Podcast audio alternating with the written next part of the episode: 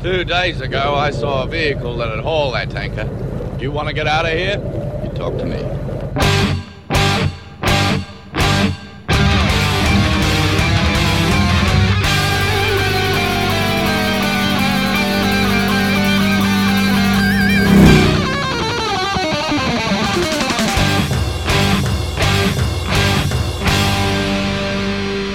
Welcome to the Mad Max Minute, where the foxes have entered the hen house in Mad Max 2 The Road Warrior, one minute at a time. I'm Rick, And I'm Julia. and today we're talking about minute 85, which begins with the feral child upgrading to first class, and it ends with Max realizing the weight of the responsibility he's chosen to shoulder. Did you like that one? Shoulder? yes, I do. Yeah. Okay. so today is a Friday episode. It is the end of the week, and as is customary for our Friday episodes, we have a bunch of guests. This is the biggest group that we've ever had. We are joined by Caitlin, Karen, and Liz from the Foxes in the Hen House podcast. Hello. Hi. Hello. So why don't you introduce yourselves because we've got three extra voices here. Well, I'm Liz. We just didn't we just do- wait that. Okay, Liz What? has identified herself. I'm- Okay, Yes. great. Do it again. Sorry. I'm Liz. I'm Karen. And I'm Caitlin. Welcome. We are so glad to be recording with you guys today. Oh, thanks for having us on. This is so exciting. We're already doing a great job. You know, we've said our names. I was gonna say, we're really excited to have you. Drinks heavily. We've made mistakes.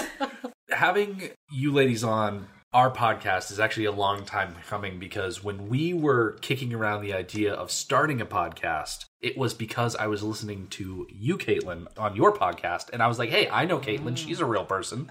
If she can do it, I can do it. Oh, hey, that's so sweet. I love Caitlin can do it. Caitlin can do it. Anybody can do it. It's basically true. That's awesome. So when was Aresia last year? Was that November, December? January. January. January? It's always MLK Okay. weekend. Yeah. Yeah. So, Aresia in Boston, when we went to listen to you guys do your live recording, all of that, you know, talking about, oh, we might start a podcast and whatnot. This is the podcast that came from that. I know. It's awesome. awesome. I was so excited. And everything is like, I mean, if I may, super professional. the website is gorgeous. You guys are amazing.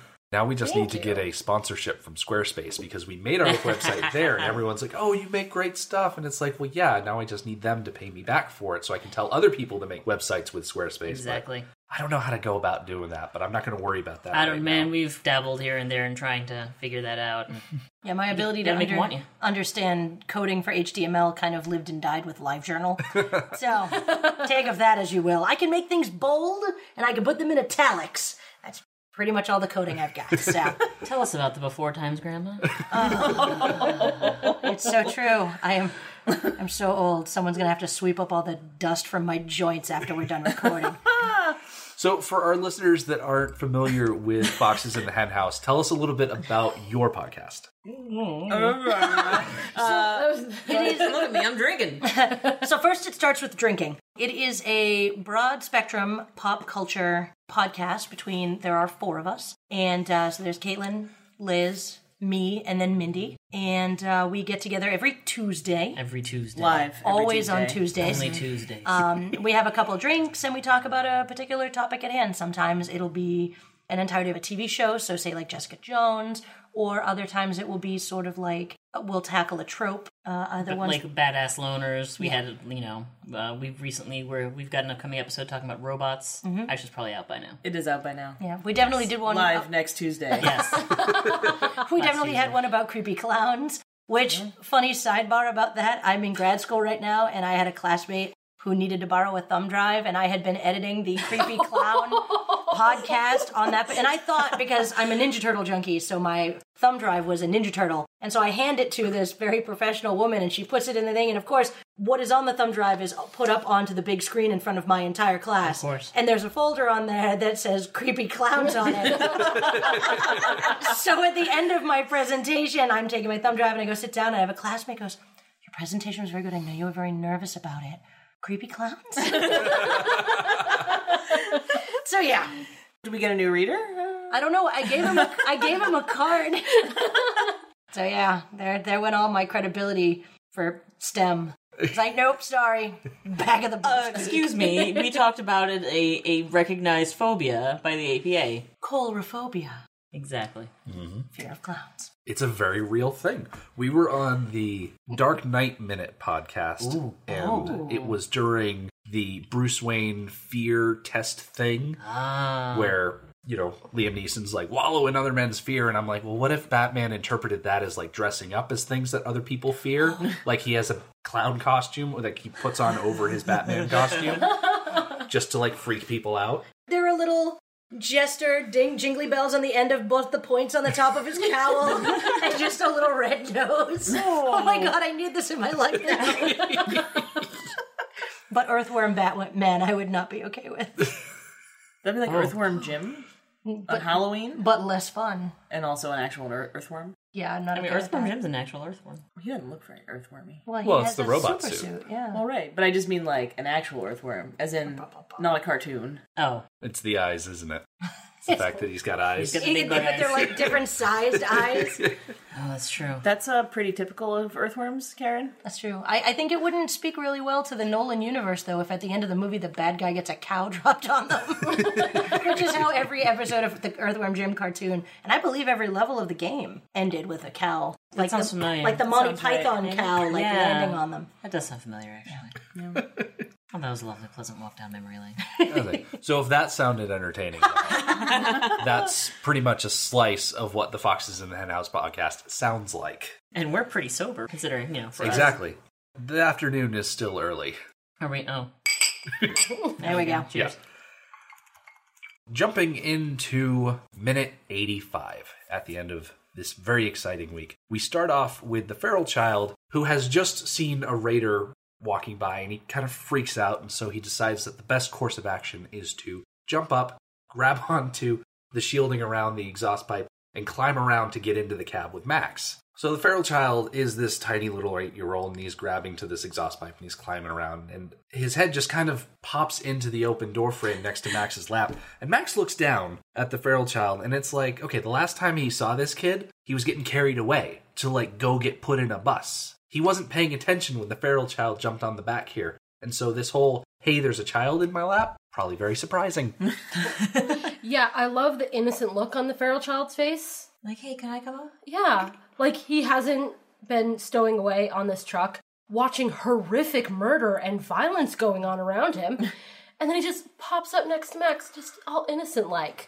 I mean, to be fair, this kid is a murderer himself. He's got like the highest body count of the good guy side. Yes. He switches back and forth from being horrified to being violent alarmingly quickly and often. Sounds like Liz. What? don't don't talk about my drunken self. Not in front of her sober self, at least. It's my secret. I'm always drunk. No, Always I don't drunk. know. I Oh, don't know. no. No. So I was wondering if that was the first time Max saw him because a few minutes ago, several minutes ago actually, when the truck was first leaving the compound, the feral child was in the back window watching what was going on and he got scared and gave a great face and then ducked down. So Max didn't notice him then? I don't think so. I don't really think that Max has like a rear view mirror that he'd be able to see into that window. So unless he turned around and then like arched over to look behind the seat, because the feral child has been like right up against that cab, like he's Yeah. he's in a blind spot. Max has so many blind spots. It really is his downfall, isn't it? It's almost like a fuel tanker isn't really built for combat. Exactly. Hello, it says if you can't see the mirrors, I can't see you. What are you doing? It's like an open invitation for raiders. But yeah, no, it's definitely one of those. You're like, wait, what? What are you doing here? Like, it was a comical moment almost. It was, which was diminished by Max's lack of expression. yeah, which uh, most of the time I praise his lack of expression. I think it's a great acting ability of Mel Gibson's, but this was a comedic moment and I wanted a comedic reaction, and I didn't get it. Also, and I didn't realize that he didn't know the kid was there. So, like, I was sort of like, why with the delay? Like, I feel like, didn't he, like, take off his glove before helping him in or something? Mm, yeah. He removed an Yeah, article he, like, pulls it or off with his teeth, something, like that, right? yeah. And then grabs him. I'm like, uh, m- maybe just get him. Like, I don't know if we need to be so formal here. Though I guess maybe the- you know w- if he leaves the glove on, there's risk of of him like the kid slipping out of his hands. if The glove Oh, co- that's a good falls point. off. yeah. Well, th- what risk? The kid's grabbing onto this hot exhaust pipe. You can't tell me that that's not hot. I mean, better than dead.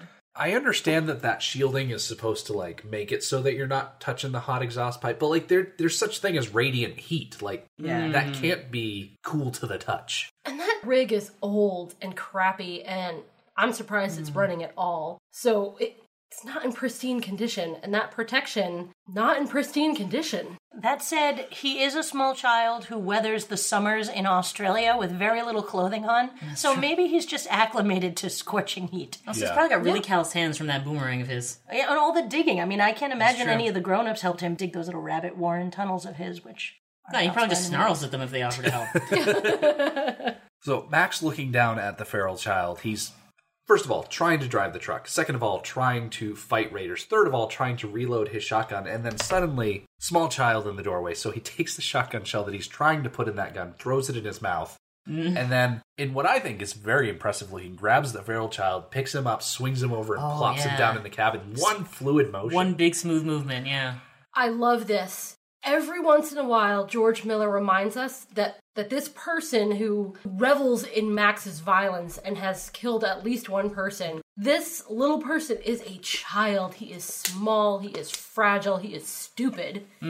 So we get another reminder of that here with how easy it was for Max to grab him and fling him into the seat. Well, I, Mm, it's so easy to forget that eight-year-olds weigh like nothing. That's yeah. true, they are very tiny. Yeah. Mm. So tossing him around, no big thing for Max. Yeah. So, yeah. Absolutely not. I guess thinking about that is also like it's a very tender moment in that regard. They're very like avuncular. It's like, what are you doing, kid? Get in here. I love things like this in early action movies that harken, like, you can see where that has been used in other action movies. Because the moment I saw that, the first thing I thought of was Arnold and little Eddie Furlock in the Terminator movie, and just how easy it is for him to relocate. And I'm like, that's where that came from. Like, it's so cool to be reminded of, like, the predecessors. Because you think Mad Max, and of course, well, now I think people think, like, you know, Fury Road. But I think Mad Max, and the first thing that comes to mind is Tina Turner. Like, so over the top, but these little tiny things that happen in these like the earlier movies are so resonant so later down you know in the genre that it was just that particular moment was just it made me very happy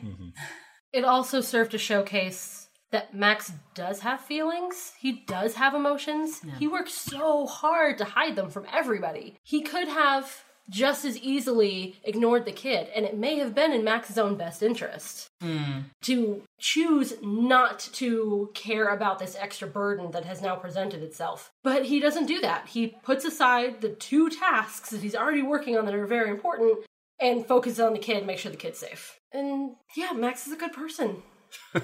as much as he tries to act much like as he he's not, fights it. yes. Yeah, Karen and I were talking about this as we were watching, where we're, we're basically Max is a protagonist who really hates the fact that he's a protagonist. yes Like he's actively running from the movie, and the movie's just like, "Hey, where you going?" And he's like, "Why are the cameras still following me? I don't understand." So in this moment, we're sort of like, "I hate having feelings. Get over here. I can't let you die. As much as it would be so easy for him to just flick the kid in the forehead and let him fall off kick onto him off, the yeah. road, that would Wow, I didn't go that far. that would destroy his place as the hero of this movie. I mean, it would destroy his character entirely. So of course he's going to pick that kid up. He can't just leave him hanging Yeah. out there.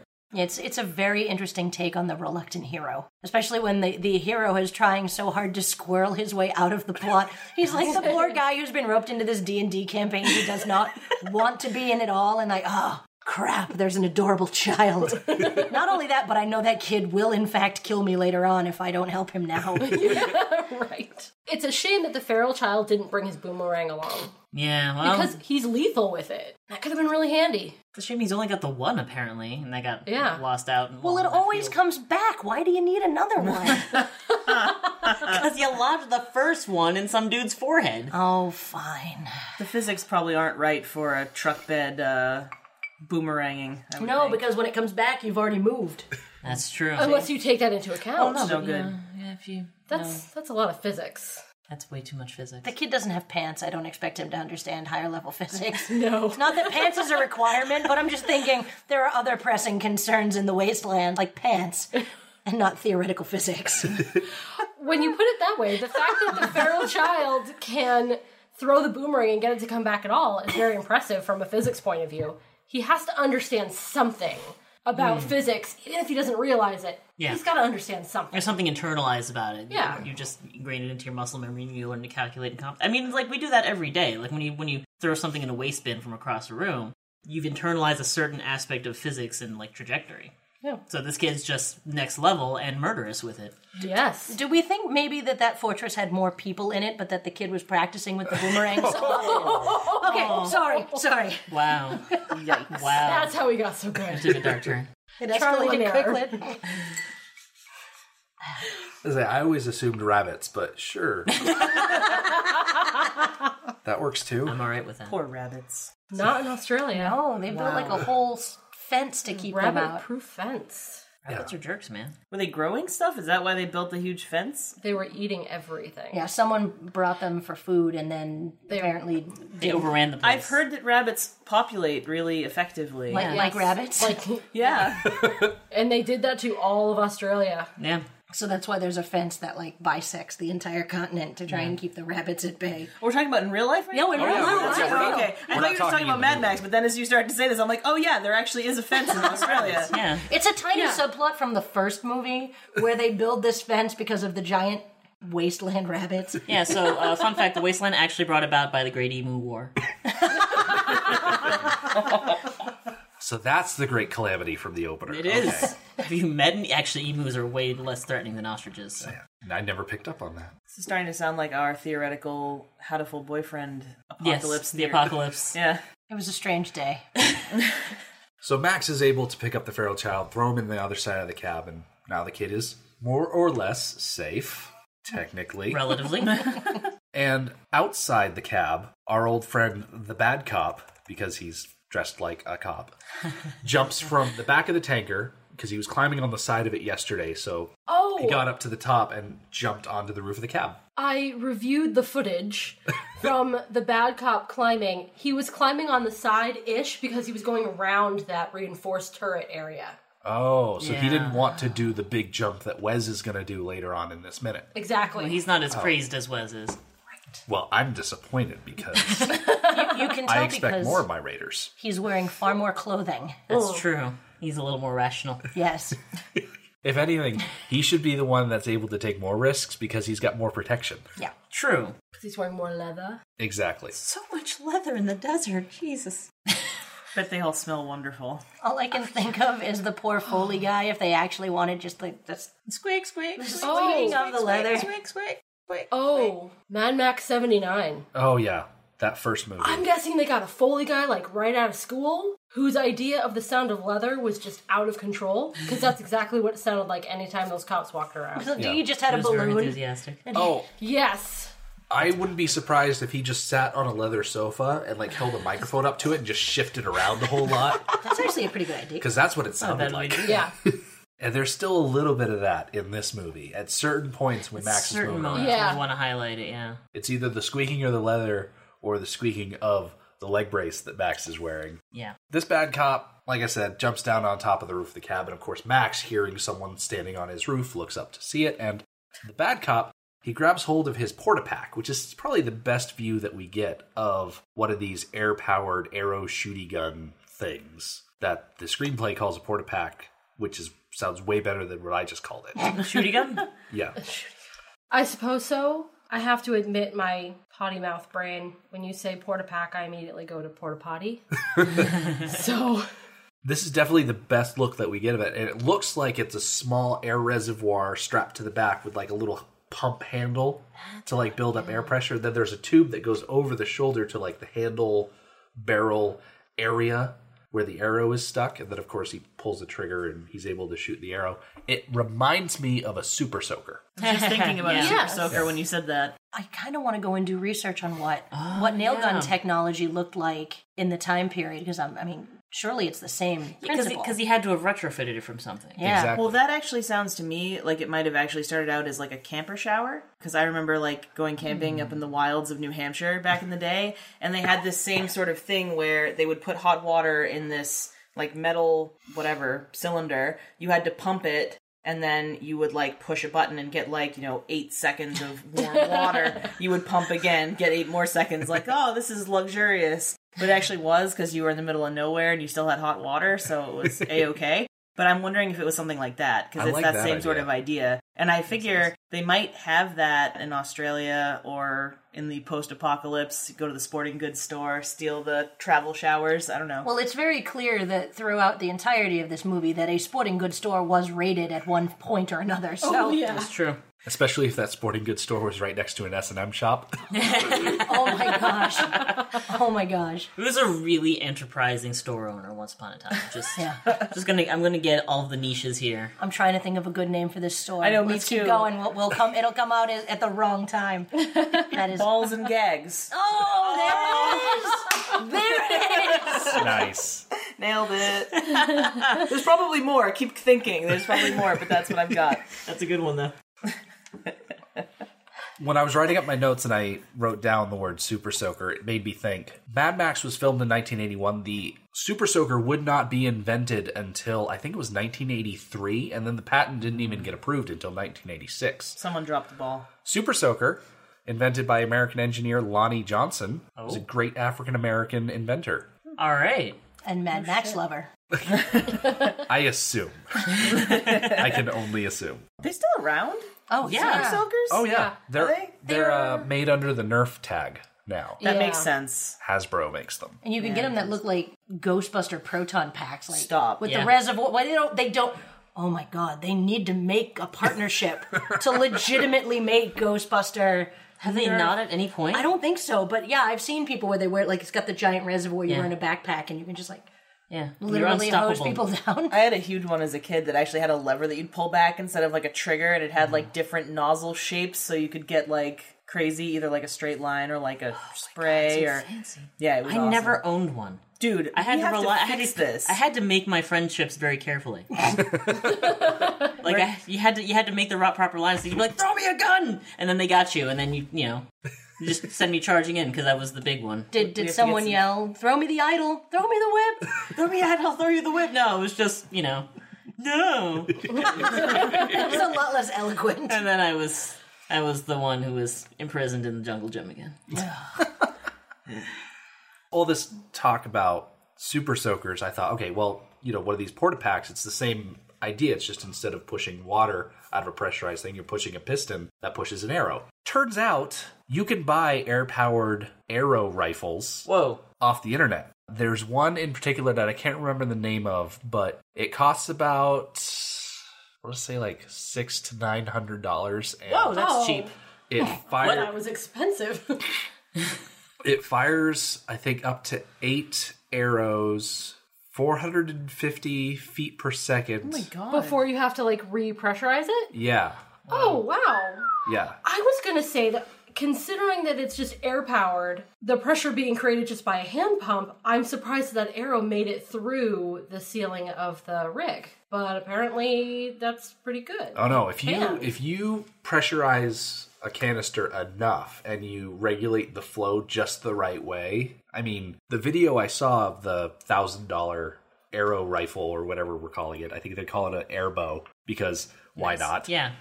Great names. But it's this video of a seasoned hunter, I guess, and he's out in the bush hunting a big old buffalo, and he takes this gigantic animal down with like two arrows, and the whole time he's like, "I can't believe it! This is amazing." I've never seen it do anything like that. I think the buffalo was probably thinking the same thing. Yeah.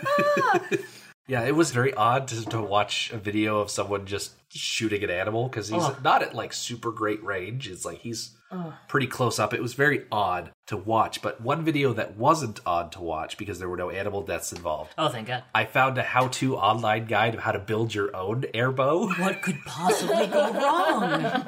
it's uh it's this guy and he's like hey i saw airbows online i thought they were cool so i built my own and i'm going to show you how to do it and i'm like cool that's great Did he have an eye patch by any chance? what i'll do is i'll post a link to the video on the listeners page so people can check that out after they're done listening to this That's fun. definitely want to check your local restrictions before you take it into the woods Yes. i was checking online for the expensive airbow thing and every state around new hampshire allows them during bow season but new hampshire doesn't for some reason Oh. what? So I much know. for live free or Don't tread die. on me. Yeah. Yeah. I was very It's surprised. not the New Hampshire I remember. Things have changed. So the bad cop grabs his air gun and he points it down at the roof and he fires it, and that arrow goes straight through the top of the cab like paper, Yeah. like painfully easy.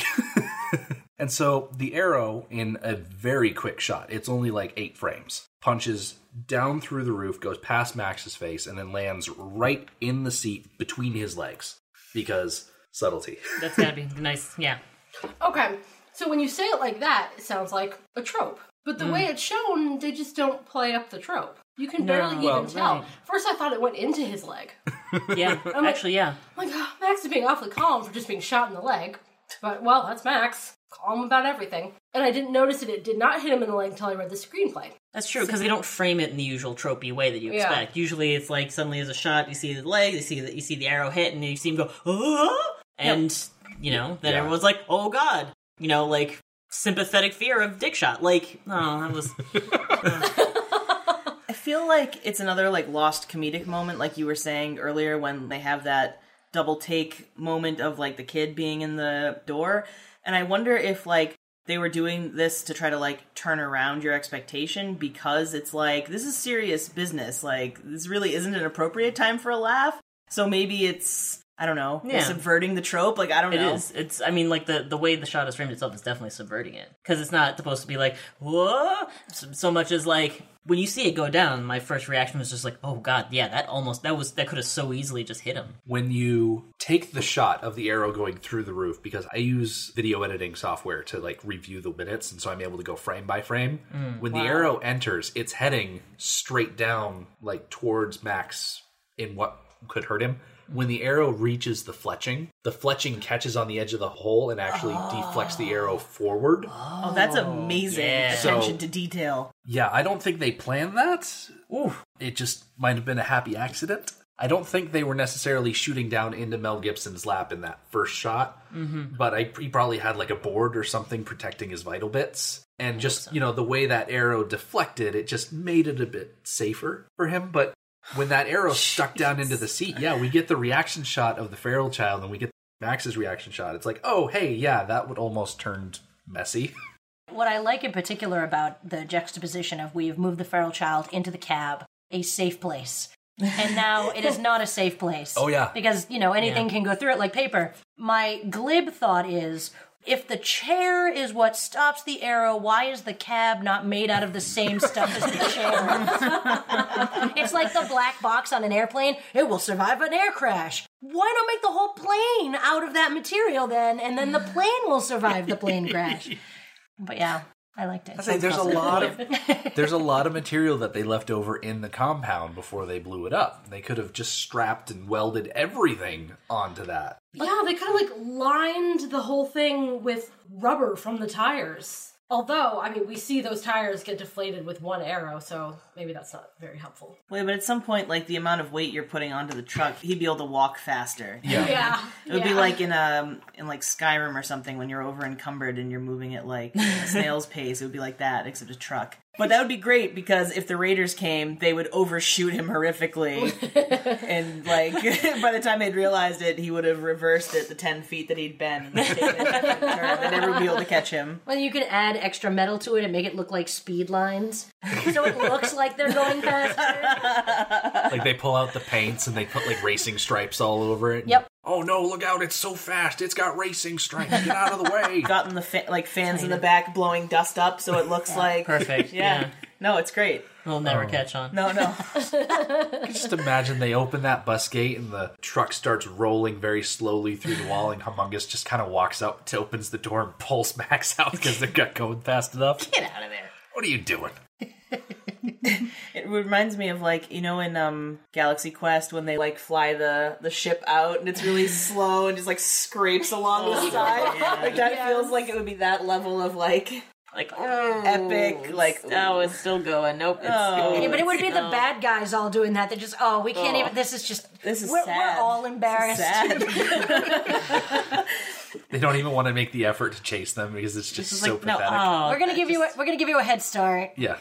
They keep looking at their watches. their Listen, their we'll be on leather our way in covered about a in- month. We figure that'll give you enough time to. Their leather covered in spikes for no apparent reason. Watches. This e- feels so awkward, and I'm not even wearing pants right now. Just, uh, So the bad cop, since the truck is still moving and hasn't swung around at all, probably f- realizes that he's missed, and so he loads another arrow into his porta pack. And the fun thing about those air bows is, like I might have mentioned earlier, I don't remember, they can fire up to two to three times faster than a traditional crossbow. oh my god. Yeah, that makes sense. Because you're not pulling back a string, you're just pushing back a piston. Right. I have a question. If the bad cop was shooting to kill and the bad cop is standing on top of the roof of the cab that it's going to go wildly out of control if he hits his mark, what was he thinking? If he had killed Max, Hmm. the truck would have gone out of control and he would have been thrown off the truck. Possibly. Bad plan. He might just be very overconfident in his ability to keep balance and just underestimating the danger of like, yeah, I'll probably just slow down to a stop. Yeah. It wouldn't be the first time a bad cop has severely overestimated the lack of risk to their action. I think maybe you get over cocky when you're dressed in all leather. Yeah, they're definitely like they run on leather and adrenaline. I mean, uh, that gang. at least the bad cops are wearing helmets at all times, which is more than we can say for the Mohawkers. he's wearing face protection too. Exactly. Like, he's just- Is is that face protection? Because I it looks to The- me the like a diaper cod face? piece. It kind of Like, does. like I'm like at one point we're watching the clip and I'm like, son, wearing a jockstrap on your face is no way to go through life. you can actually you can actually buy those. Those are actual face type protections that you can buy if you're riding motorcycles and you only want to wear a three quarter or a half helmet. You can buy those leather face masks, and you know they'll keep your face from getting scraped off when you crash. and it'll hold your jaw in place too. Yeah, Hmm, A lot. yeah, Oh, uh, well, you'll it'll just see- make cleaning your bloodied body off the highway nicer for the paramedics. Yeah. yeah. You'll see a lot of guys on the highway who just have like a handkerchief over their face Mm-hmm. just to keep things out of their nose and out of their mouth. Yeah, I'd imagine. I mean, especially depending on where you're driving, I, I would imagine getting hit in the face by like a bug Yeah, exactly. at like Yes. 80 n- miles an hour is probably unpleasant. It is. But does it, but does it hurt nearly as much as, say, getting a, an airbow bolt? Probably not that much. I mean, how big do the bugs get? Well, in Australia. It is Australia. Right. That island is either trying to murder you or on fire at any given moment. Side note, when we make generalizations about Australia, we get in trouble. That's why we don't do it. We let our guests do it all the let our time. Oh, well, We have a tally of list, like, of places that we have either inadvertently or advertently insulted. We're going to get one of those, like, scratch off maps so that we know where Yes. we can't go. so now that's what? That's Latvia, it's Poland. Latvia, Poland. Uh, Have we pissed off Canada? I mean, we No, could right now. probably Do you, want me, do you want me to do that? But now right Oh. Australia. All right. we were talking shit about Louisiana recently also. So we're actually starting to attack our own like home- Attack territories domestically. Yeah, yeah. I want to go to Louisiana Well, too. I'll Oh, That's tell you what, I don't want to go to Australia, so that's fine. I think the only problem with going to Australia for us Americans is that you have to go on like a 24 hour plane ride. Yes. Which just It's nightmarish. is not appetizing. There is nothing on this planet that I want to do for 24 hours straight. Nothing. I wouldn't mind sleeping for that long. No, I I mean I've almost done it and even then it's just it's not as much fun as you think it would wake be. up tired. It's just like being transported into the future, but it's like a crappier future cuz now you're grumpy. It's already Sunday. like what the hell? Yeah. While the bad cop is reloading another arrow into his air bow, Max finishes loading the shotgun, and his first thought, of course, is to shoot the guy above him because he just shot at him. But before he has that chance, the raider that's been climbing along the side of the tanker with the umpire mask and the crossbow, he appears in the passenger side window. And it's a plan that this guy had. I wouldn't say it's a good plan because his idea is to crawl to the side of the cab, take his gigantic crossbow, fire it through the glass into Max, and then probably cause the truck to wreck. I don't know. But his crossbow is not something that you can easily use in closed quarters. And so, this whole idea of breaking the window and shooting Max all at once, yes, it can be done, but is it really a good idea? Obviously not, because Max sees him coming from a mile away and uses that first shot to blow him to Kingdom Come. Just Yeah, see, the thing is, I'm trying to work out like how this plan could possibly be a good workable idea. And I'm thinking like if he were to take out that side view mirror first. So like Max is going blind on that side, so he has no idea what's going on down there. Now you can sneak up, so you have like if you coordinate right in one fell swoop, you just like smash the window open. Now you have a straight shot right at the driver who's a couple feet away. You shoot him, and as soon as he goes down, you hop in there. Oh no, suddenly there's a kid. Didn't think about that in the plan, but whatever. Climb over the kid or knock him out or whatever. Then you shove him out of the driver's seat and you take over the truck. That would be like if he were a protagonist in an action movie, he could do that. But he is the bad guy, and he doesn't even have a name, I don't think. Nope. I am so sad that we can't animate Liz's plan with like stick people on like an index card, like like on liquid television. Because like, all right, so we're gonna do this, and then it would be like the little like X's and O's when they're trying to explain football. They're gonna come through here, but oh no, there's a kid, and like, yeah, I'm very sad that we don't have that animated. That's actually an insight into my brain, actually. That's how that works. No, you're welcome. That's how I operate on like my daily commute. Index cards, Yeah. stick people. All right, I'm going to stand in front of the third door, of the second car of the train, and then the doors are going to open. Oh, God, there's a little old lady. Let her have that seat. Okay. Quick step around, two steps in the seat. A cool thing about this shot where Max is shooting through the windows, and if you look carefully at the corners of the window, you can actually see the little charges that shatter the glass. There are these bright flashes of yellow light. And then, let's see, the shot of the window exploding is only six frames. So it's very fast. that You is gotta be real lightning quick fast. on it. But then, like I said before, the Raider is literally thrown from the side of the car. He is blasted back at least five, ten feet by the force of this blast. Which is enough for death in this Oh, scenario. it's definitely enough. The funny thing about it is that Max immediately goes from shooting the guy out the side window to shooting the guy on top of the truck, and he puts that barrel right up against the roof of the cab and shoots, and the bad cop just kind of flops backwards. He's not thrown at all, and I got my hopes up. My expectations were high from the first guy getting thrown, and this other guy just got eh, knocked over. You know what could have happened that would have been really cool is that the bad cop gets shot, gets thrown up in the air with the truck still moving, and he gets impaled on the reinforced turret spikes. Mm. Oh. That would have been awesome. Uh, yeah, that would have been good. I love you, hon. I found it really interesting. In modern action movies, you know what would have happened is Max would have shot that rifle right next to his head. And then for the next like couple of seconds, you would hear that high pitched, now everyone in the theater has tinnitus Oh yeah. sound just to let you know that, oh, and by the way, kids, don't shoot firearms in close quarters. The kind of thing that Archer will never let you forget for the rest of the series. it's true. despite the fact that the bad cop isn't thrown very far, he's thrown far enough to disappear entirely from this movie.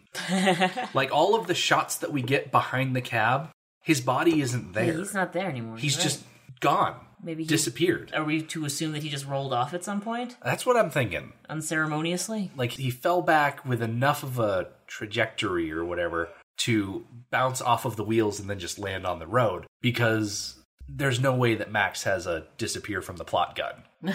I mean, you could say that that's what his shotgun is, but So, so does this mean he's not dead? He might just be at some sort of like a ranch upstate.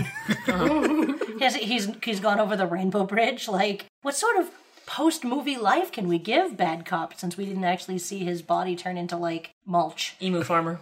Emu farmer. well, maybe feed for an emu farm, but Oh. That's, you know, tomato, tomato. yeah, that works. I like the idea of there being a farm upstate that all of the injured and hurt raiders go to, and they just go and frolic. They can run and play with the other bad guys. It's just Throw the football back and forth. Mm-hmm. You know.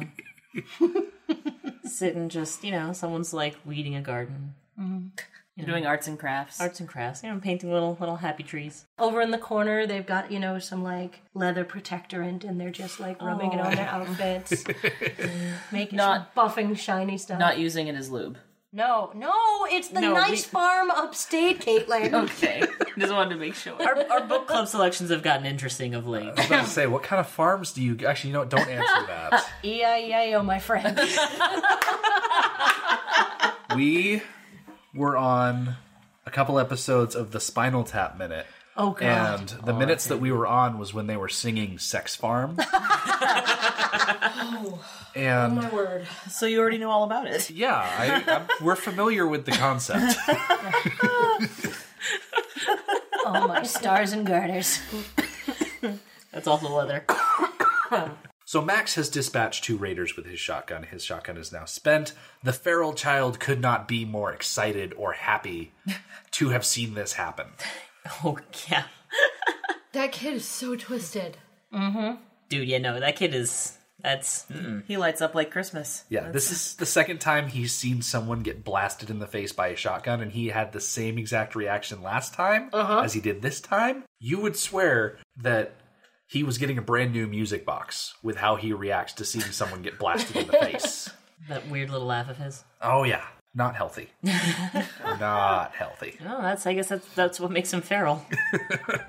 Still one handed because he's trying to move the truck. Max throws the shotgun in his arm and starts pulling shells out again. And Wes takes this opportunity as a lull in the action to do this amazing leap from the back of the tanker onto the roof of the cab because with Wes, anything worth doing is worth overdoing. And that yell. He yells when he does anything. Mm, that's that's how he powers himself. He's powered on shouting. Yeah. Like a lady tennis player. Yeah, sure. You're talking about the the Williams sisters. No, all of them. The grunt. It was Yes. the Williams sisters that popularized. Do, do they do it a lot? Yeah, they used to get like it, people were just like, oh, oh my god, they can't just play like dignified people. Well, that's because people are racist. There's but that like too. white women had been doing that shit for decades, for sure. People were just picking on them because they're assholes. They're just Will you like, blank I out the can't- entire word asshole, or just the ass, or Oh, just, just the whole? just the ass. We leave the hole. Eh, The hole's really important. Can't get rid of that. that's important. I mean, So Liz and I were watching this entire movie, and as we're like, all right, we're not going to look for our minute. We're going to watch the movie and then go look for our minute after the fact. And we're watching it, and I believe it was Liz who says, "Goodness, I hope there's a hashtag button our minute." And there was hashtag butt as he makes that leap over to the thing in his little loincloth kind of whoop in the back because he's running around in chaps, not assless chaps, because all chaps, that's what chaps, that what's- makes them different from pants. Well, Brooke, no debate on this subject.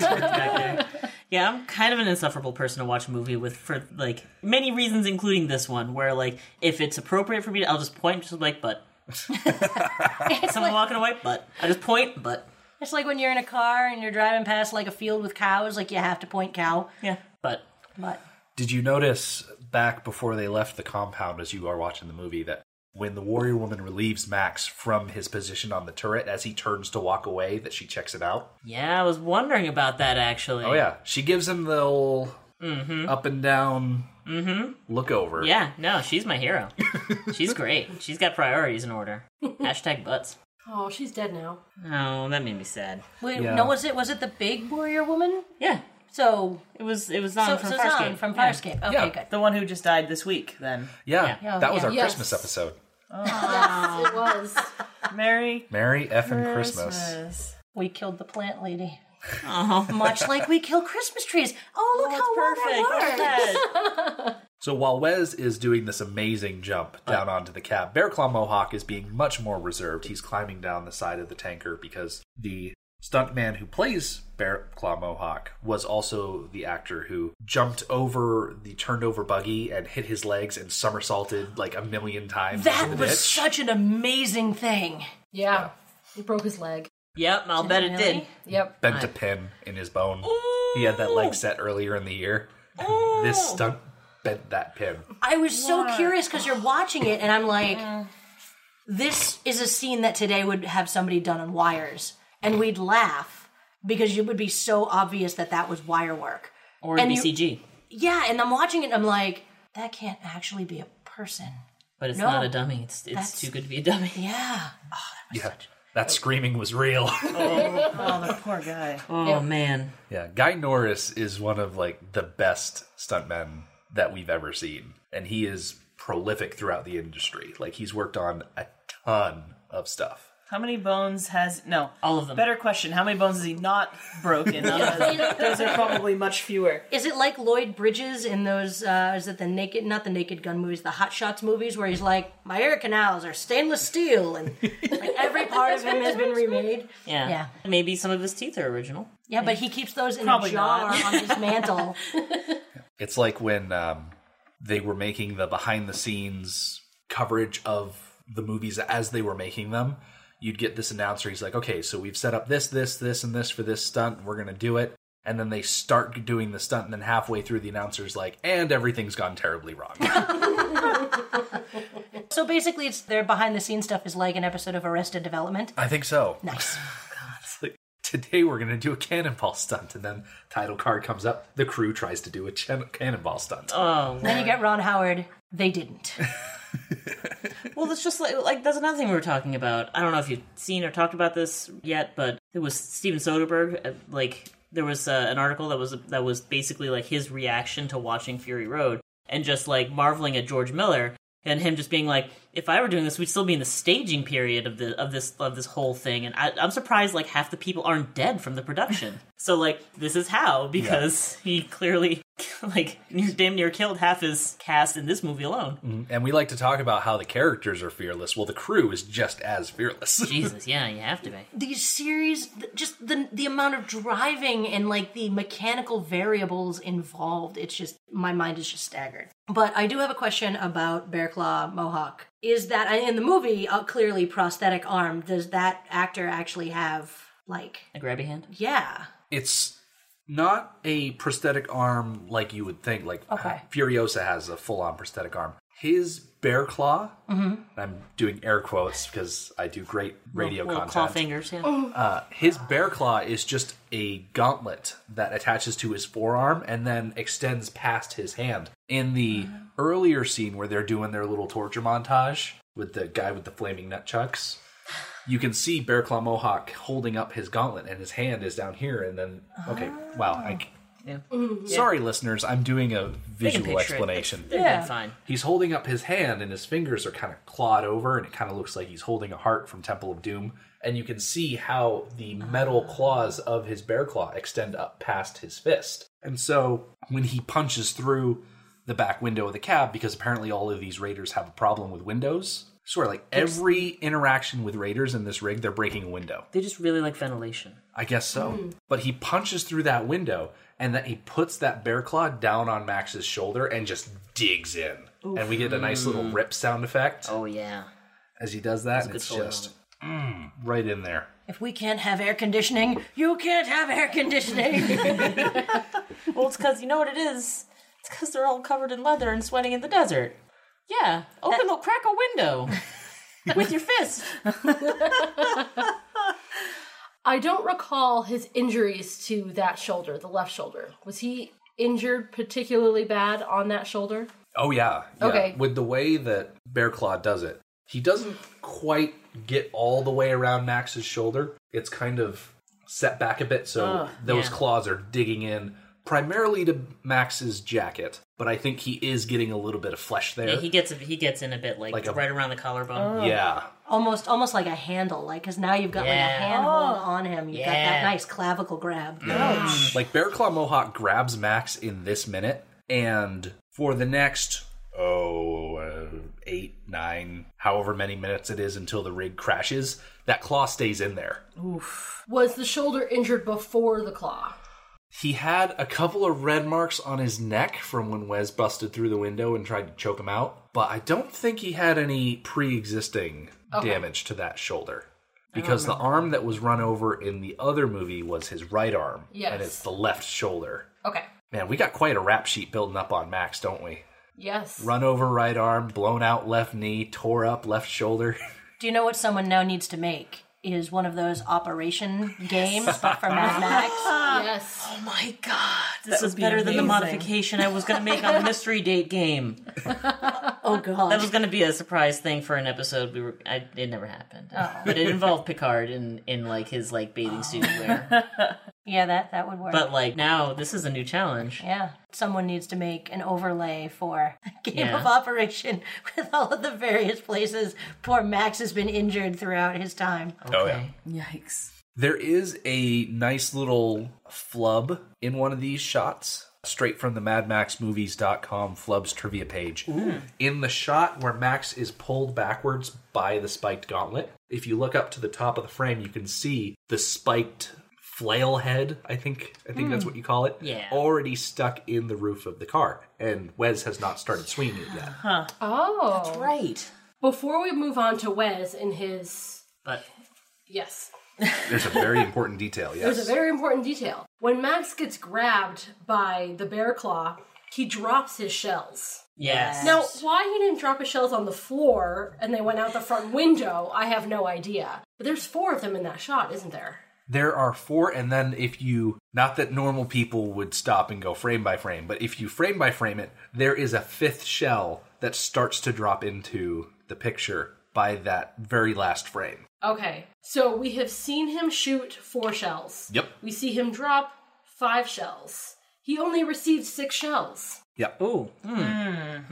Yeah. So, oh, I kind of have to take back all of my compliments to George Miller about not doing, you know, magic guns. He shoots twice, he has to reload. Everything stops because he has to reload.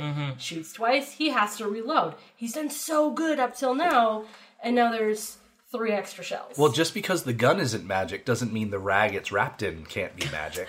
This Very could be like a true. D&D thing where it's like a rag of holding. right, Yeah. Like it just hasn't been sewn into a bag yet. right. because it's, this is the after times and stitching is a luxury. Exactly. I've watched way too much Freakazoid in my life because now I want there to be a wipe in this scene where it shows all of the gang people in that scene from Clue. one shot, one plus two plus. Yes, exactly. Especially if we get like Frankenfurter instead of Mr. like the butler. Yeah, so we can go full be- leather. Yeah. Yeah. What do you count bullets, Yola? There you go. Oh. okay. The toady, Max Phipps, Okay. for what, 3 years? yes. He was Australia's favorite Frankenfurter in the Melbourne production of Rocky Horror Show. Whoa. I was not expecting that to have a tie-in. Well, there we go. That's amazing. Yep. Yay. I have not been able to find any video because it was like 1977 Yeah, so they and weren't no always one carried around camcorders to the theater back then. Shame on them. It's true. Should have been easy to hide in like a giant rucksack, but you know, whatever. Technology being what it is. One of those little crank up ones, you know, just like Just sitting in the back, cr- turning a giant crank on a bag. Sir, is, is is there a camera in your bag? No, I'm just turning a crank on my purse. it's my old tiny pacemaker. It's my my organ. I, I brought my Left my gerbil. monkey in my other bag. But see, then the film strip would have to be something like the early '80s, so it would be a still shot, a explanation of what is in the still shot, and then the boom to let the person know they advanced the film one slide at a time. No one remembers this. From No, I elementary remember school. that. Okay, good, good. Not quite that old yet. I'm not that young. That's true. So we get a nice shot of all of these shells spilling out onto the hood. And there's another entry, the really quick succession, for another tr- flub slash trivia from MadMaxMovies.com, Oh, where they say that if you look to the front of the truck, you can see a couple of dark feathers sticking up No in kidding. front of the cowcatcher, as if Wes is already there. huh. Oh. I don't know how much of a flub it is because they say on the page that when Wes is thrown off the top of the cab that you can see that there are no shells on the hood, but there are shells on the hood. I, I double checked. I don't want to call them out because the last thing I want to do is get in a fight with the guys over at MadMaxMovies.com because they put in way more work than I have. But you know, that's none of my business. So the, the feathers might be there early. Right? It could have been from them like driving through a bird. Well, no. See, here's the thing, though. Could be an emu from the before times. Exactly. Having worked with crafts, feathers are the second most prolific thing to appear where you least expect them once you've started working with them. The first being glitter. First being It's the glitter. second to glitter. yeah. Glitter is a blight. It's Yeah. the worst. Craft herpes Craft is the herpes. worst. the worst material ever created. So Wes is up on top of the cab and he's got this mighty flail. It's got nice long handle, big long chain, and the end it's like a almost like a giant It's like softball nut size, no? with Yeah. spikes attached to it. It's very very mighty looking. And he takes three good swings. First swing damages passenger window, shatters glass everywhere because nobody likes windows in this movie. Okay, but who's fixing these glass ever? Like, do they just do this on the regular? Or, like all because no one's still manufacturing glass. No, once you it's would gone, think it's that gone. that would be like a precious commodity that they wouldn't really want to be like smashing. Exactly. And he's just smashing it willy-nilly. I mean, do the Raiders cars? Do, they don't have any glass, do they? I say some of the Raider cars do. yeah. the red car that was destroyed earlier in this week when max shot him in the face with the shotgun there are a couple of holes that get punched in the glass and Ah, yeah, you're then right. all the viscera spreads behind it Yeah. Well, I guess you know it's a it's a commodity, but in the heat of battle, like that's that's a piece of shielding that has to go. so wes smashes out that first window he swings again this time through the driver's side window which already is broken from an earlier accident and the flail end wraps around the edge of the cab and just smashes right in front of max's face And it's that third swing that comes around the side and actually lodges in the top of the cab right in front of Max's face, or it's like he looks at it like it's too close for comfort. And it, Wes just looks like he's having the best time. Well, he's finally like he's he's been let loose. Literally. Yes, yes. He. oh, Karen had a pun. No, no, I'm being I'm being quite literal. No, but you did make a pun. Oh, did I? in the while we were watching the movie Oh, I did. when they he was because he was basically when when Lord Humongous had him on a leash and then let it go. Karen said, Let's let the dog of war. I was very proud of myself. "Karen's very proud of her jokes. I am. Should be. Don't encourage her. Don't encourage her." The one thing that seems to kill Wes's buzz is the fact that he lodges the flail in the roof of the truck and then he tries to pull on it and it's not moving and he seems very disappointed. But he doesn't have that much opportunity to revel in his disappointment because Max slams on the brakes and just sends Wes flying. And it's another great instance of Newton's first law of motion at work. That's just science. Talked about that last week with grappling hooks. Yes. Oh yeah. So is that the last you see of him? And is that like the most anticlimactic thing ever? It's not the absolute last time we see him. Oh, okay. but for all intents and purposes, he does disappear for another couple of minutes. It's a classic movie trope, I think, made popular by shows like Game of Thrones, where if you don't actually see him physically die, he's not dead. Yeah, no body, no death. Yep. I mean, and that- we don't. We see him fly off the front, and then we switch to do something to look at something else. Yeah. We do not see what happens to his body. We see him get thrown, and then the feral child watches him drop in front of the windshield. And it's one of those things where normal people would look at that and say, oh, yeah, he's gone. There's no way he could save himself somehow. But it's like, we know better. Yeah, but he's got he's got feathers. He's got you know his crazy war paint. Like he's Yeah. this is our guy. I feel like this sequence with Wes is like 90% of the inspiration for the character of Iron Bar from Beyond Thunderdome. Because Iron Bar is that tiny guy with the mannequin head on the post on his back. He gets thrown places and disposed of so many times over the course of that movie, and he always comes back. this is why you never neglect like your hand grip exercises. Like dude, like you just learn to hang on, Exactly. get that, str- that grip strength. Don't look at me like that, Caitlin. So back to that farm. No, no, sorry. Keep going. Keep going. Say it. What else is there to do in the post-apocalyptic wasteland than to work on those grips? Just saying. Especially when you're from the biker gang, like black leather clad ball and gag store place. I'll stop. I'm just gonna keep drinking water. I apologize for the conduct of my co-host. Here. We need an adult. We should have had you on for minute 50 when we had the tent lovers, those Oh, two the raiders that just love tents. It was so nice. No, that was so nice because this movie. Let's get through that. I, I have opinions. Okay. we'll we'll cycle back to the people who love tents Oh, after we're done. See, they made the same joke too. I saw the I saw the name come up in the credits. I was like, they're very enthusiastic about camping gear. Absolutely. Yeah, see, I'm proud of my jokes too. While Max is doing all of these shenanigans with the raiders at the front of the rig, at the back of the tanker, Humongous, who was like tailgating Max something fierce, you'd swear he's from Massachusetts or something. As Max slams on those brakes, the Humongous is like, "Well, I don't know anything because there are no brake lights on this tanker," and so he smashes headlong into the back of the tanker with his car, which is very unfortunate. Oh yeah, Oh, because when the head coverings fly off of those victims, one of them is still alive. Yeah, that's really disturbing. I hoped that they were dead. And Mm. I think the last time we talked about them, I'm like, please, please let them be dead. And they're not. Now, is only one of them alive? Defiant victim is dead because he Okay. got the headbutt o death from Wes. Yes, it's true.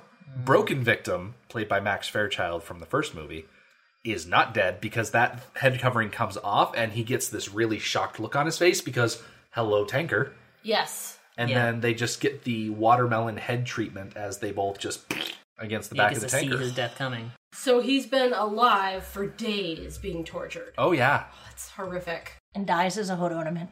with that information, you're going back and thinking back through the whole sequence where he like he's been strapped onto something. He can't see where he's going. Just telling by his other senses, like, oh god, I'm strapped to the front of a moving vehicle in a high speed chase. Like there is a battle going on around me. I am prone. I don't even know what's happening.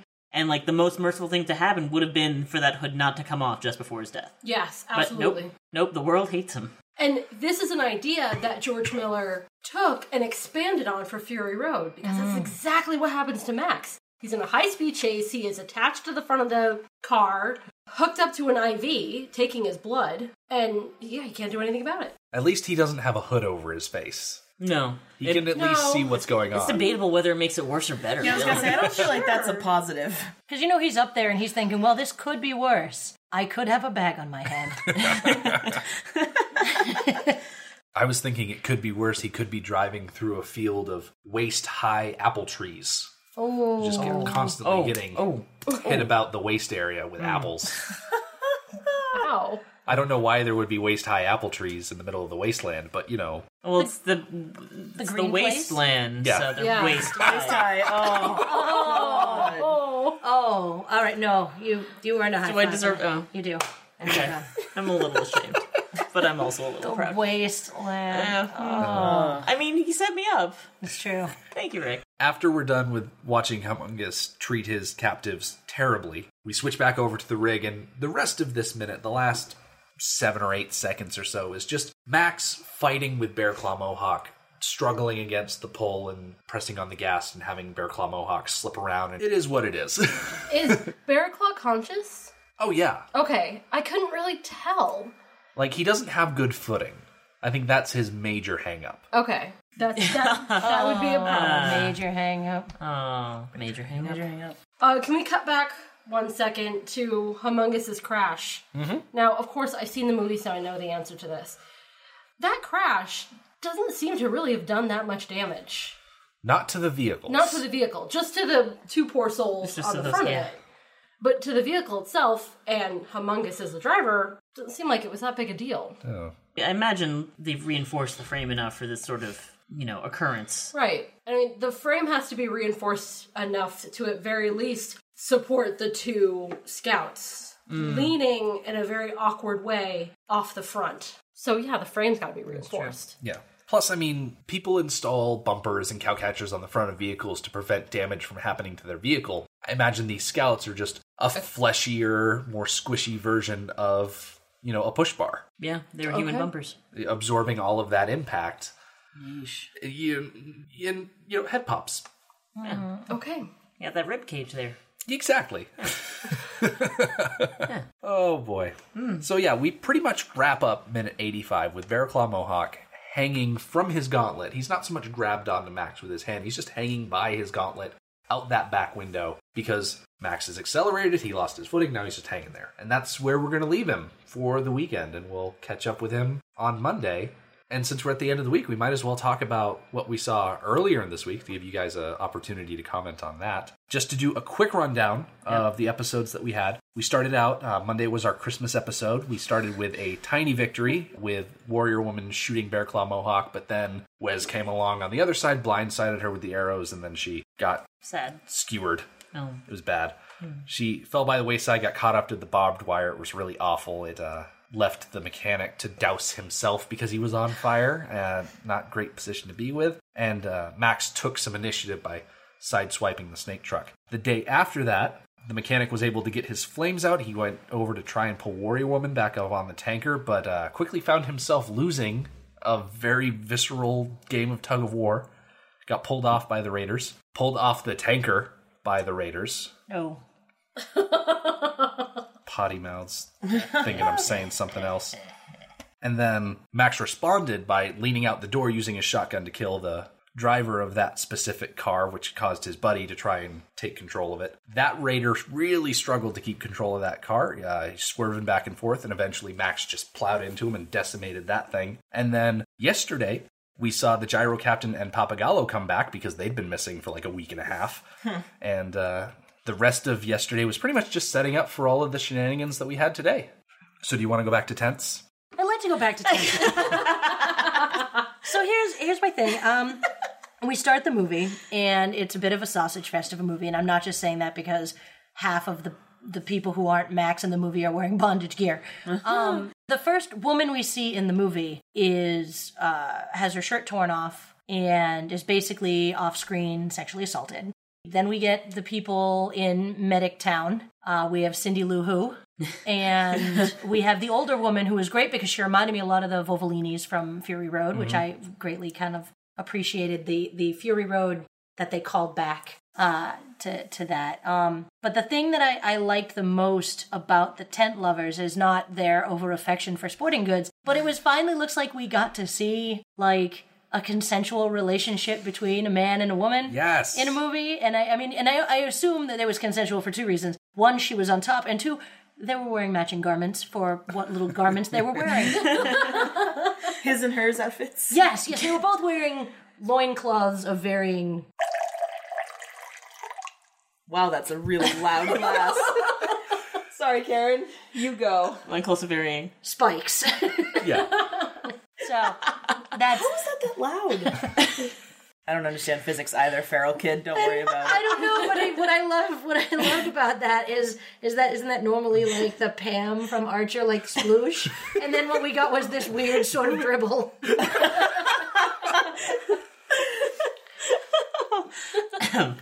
but yeah, That was definitely one of the more standout notes from that scene that we had as well.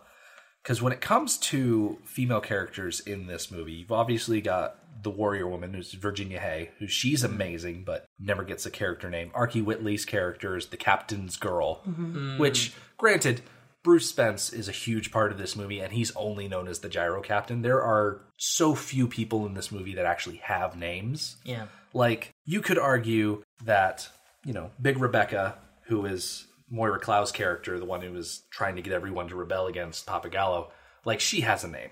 You know, Rebecca is a proper name. Mm. Yeah.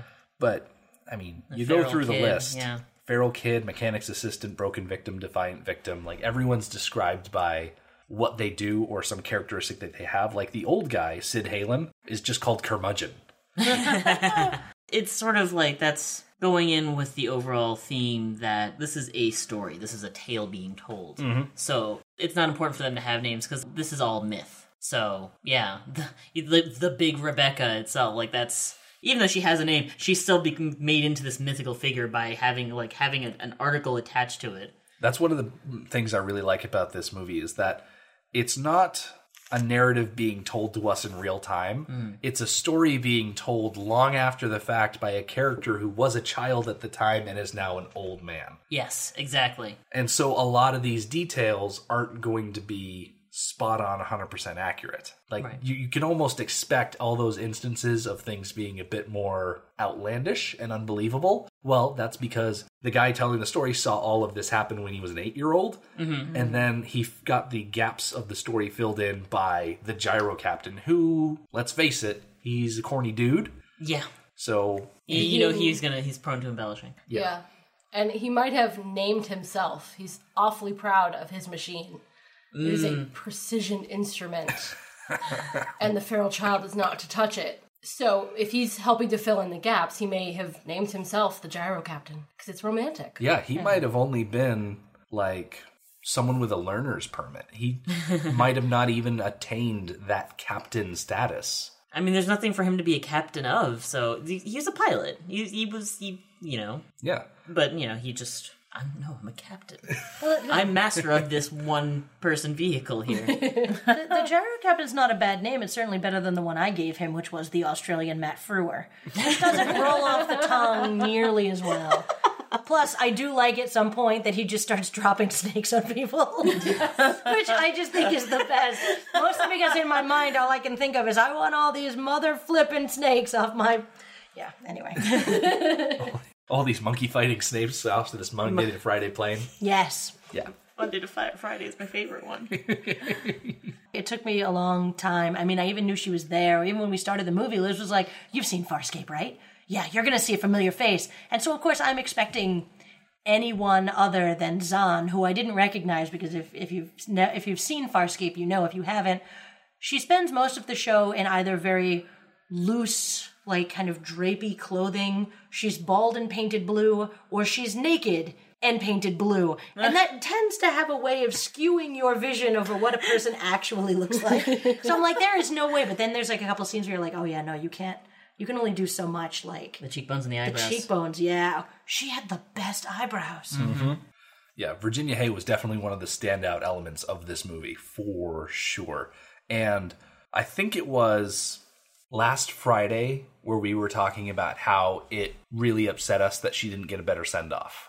Yes, I thought she deserved so much more. I mean, her her name in the movie is Warrior Woman. Let her have a proper warrior's death. Mm-hmm. She had a sad, pathetic death. She didn't even get to do any damage. Yeah, that's why actually. Um, wait, I can't. That, that has it gotten far enough that like you see people like trying to like retrieve her body Oh, yeah, we're past that. past that. Great. Like that's like when that was happening. I'm like, oh god. So then she must be alive because it like the the plot is acknowledging her body and is trying. They're fighting over it. So she she's gonna come back. It's gonna be fine. It's why is she not coming back? Why is she is she dead? Really? Yeah. She got shot twice in the gut. Like everybody else has gotten shot twice in the gut and come back. Come on. That's not actually the worst thing that happens to her body after she dies. When she gets pulled off of that tanker, the mannequin that they used to represent the warrior woman, the foot got caught on the wheel well of the tanker, and her leg got ripped off of the mannequin's body and was just left there hanging as they were rolling down the road. Did they keep that shot in the movie? Oh yeah. Yeah, you, you can see as the mannequin gets swept up by the road, the leg is just left there hanging. Yeah, that's oh. mm. But normal viewers can't really see it. It's him and his frame by frame. He found it. Well, see, now that I've seen it, I can't unsee it, and I'm going to notice it every time I watch Like it. oh, there's the leg. And now everybody that listened to this is going to be that same way. Yeah. Yeah, Okay. ruined it for everybody. Great job.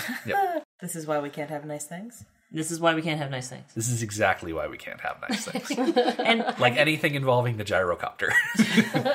Have you talked? Have you guys talked about like um what what's his face was using to douse himself with? Because like he's he's got he's it's it's a it's a gasoline fire that he's trying to put out on himself. yep. And he uses water. Yeah.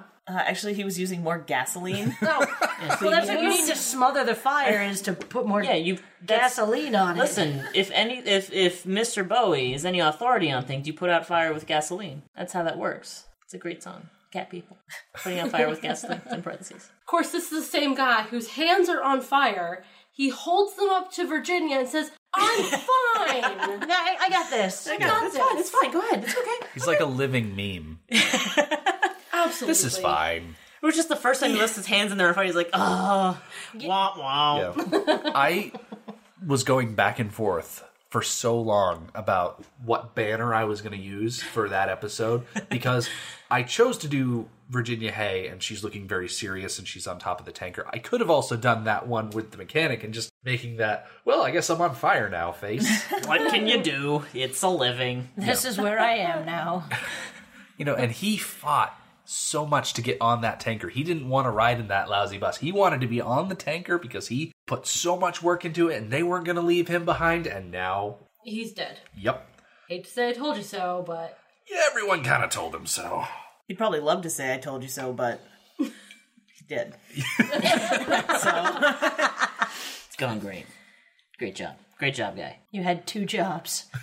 and a third one, which no one should have, which is don't light yourself on fire. And yet you took it upon yourself to make that your job too. It's fine. that's sort of like the unstated job of every person, Yeah, isn't just it? Just don't- don't, catch fire. Don't catch fire. Yeah. I thought it would have been great if they took the wheels off of his little crane thing and mounted that to the top of the tanker. And so you'd have the mechanic's assistant, you know, moving him around and you just have the mechanic out in open air, dropping Molotovs and throwing him around and just being this crazy hard to hit That would gremlin. That'd Yeah. be amazing. It just occurred to me how motion sick I would probably get doing that. be. Yeah, that's probably true. Anchor is moving forward at like 50 miles an hour, and then you're on the back just swinging wildly around. Like, like People pay lots of money for that uh, experience nowadays at amusement parks. So Yes, they do. He gets it for free. Isn't there something in like a Super Mario game that does that? It's like a dude in a cloud who throws bombs at people. Lakitu Thank you.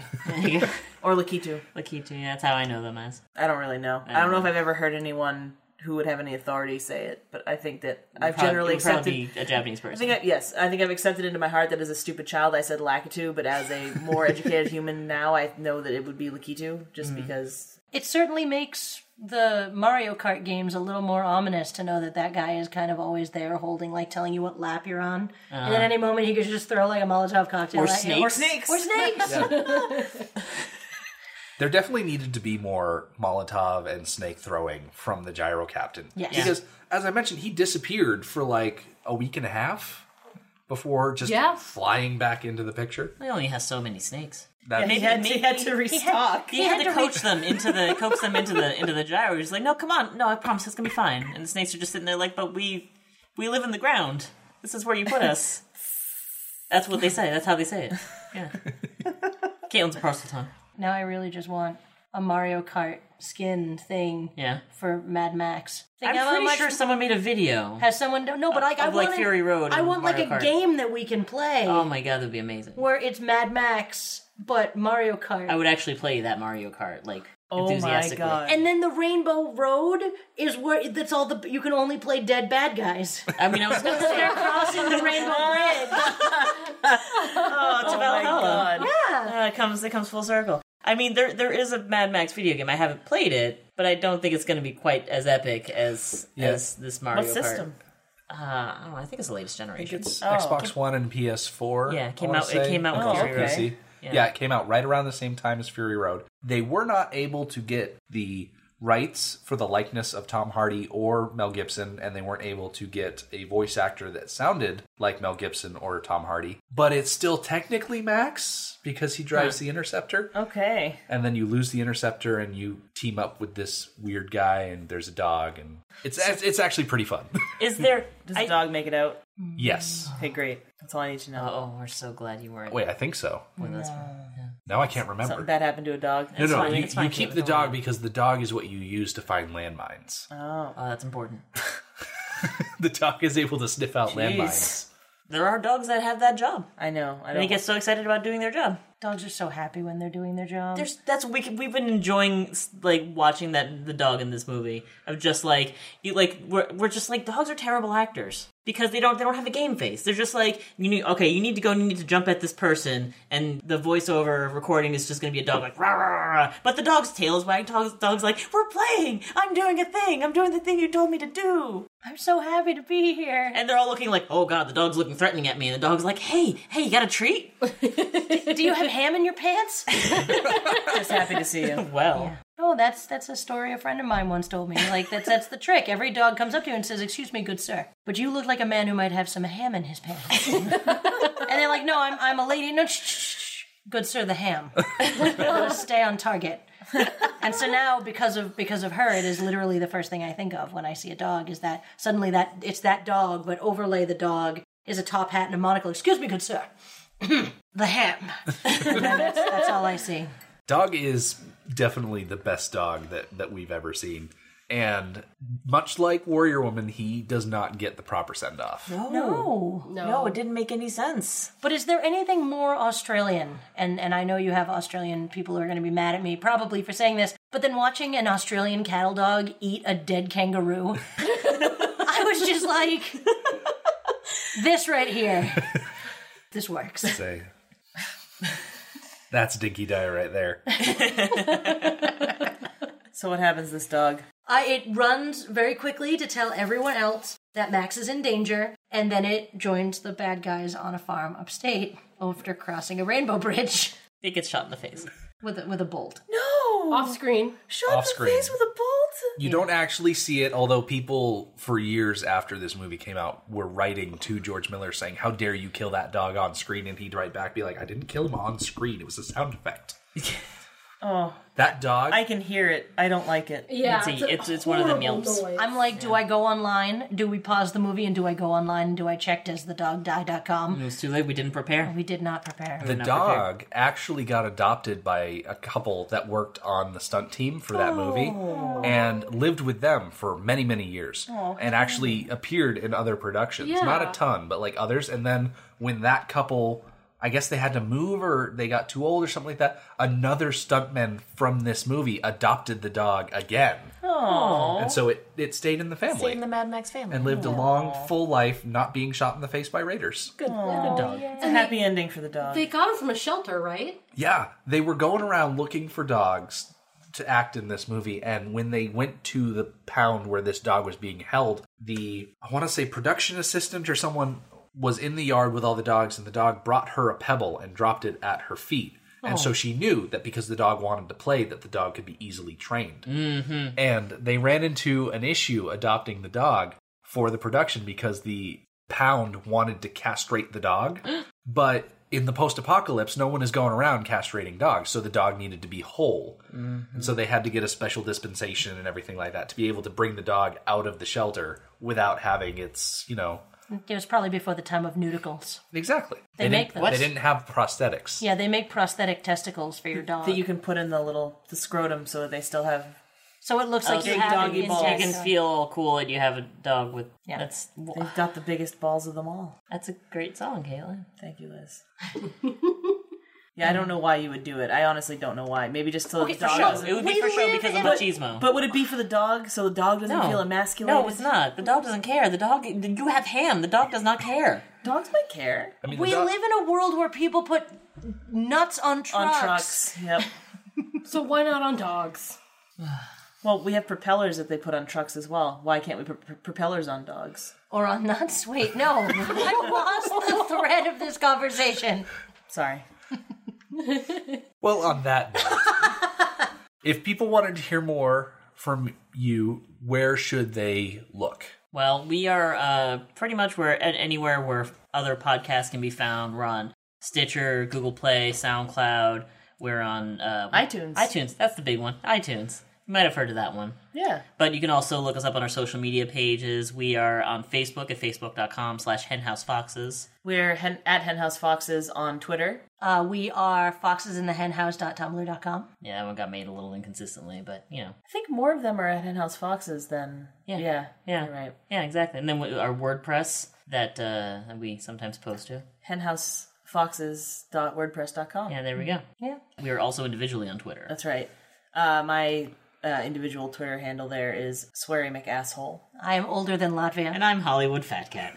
That's actually my Twitter handle. Sorry. No, that one that one actually will get to be kept in. Oh, she gets The only person who ever gets to say asshole on this podcast for real. That one's probably gonna be. That one's gonna get bleeped though. I should have made my Twitter like older than MF Latvia.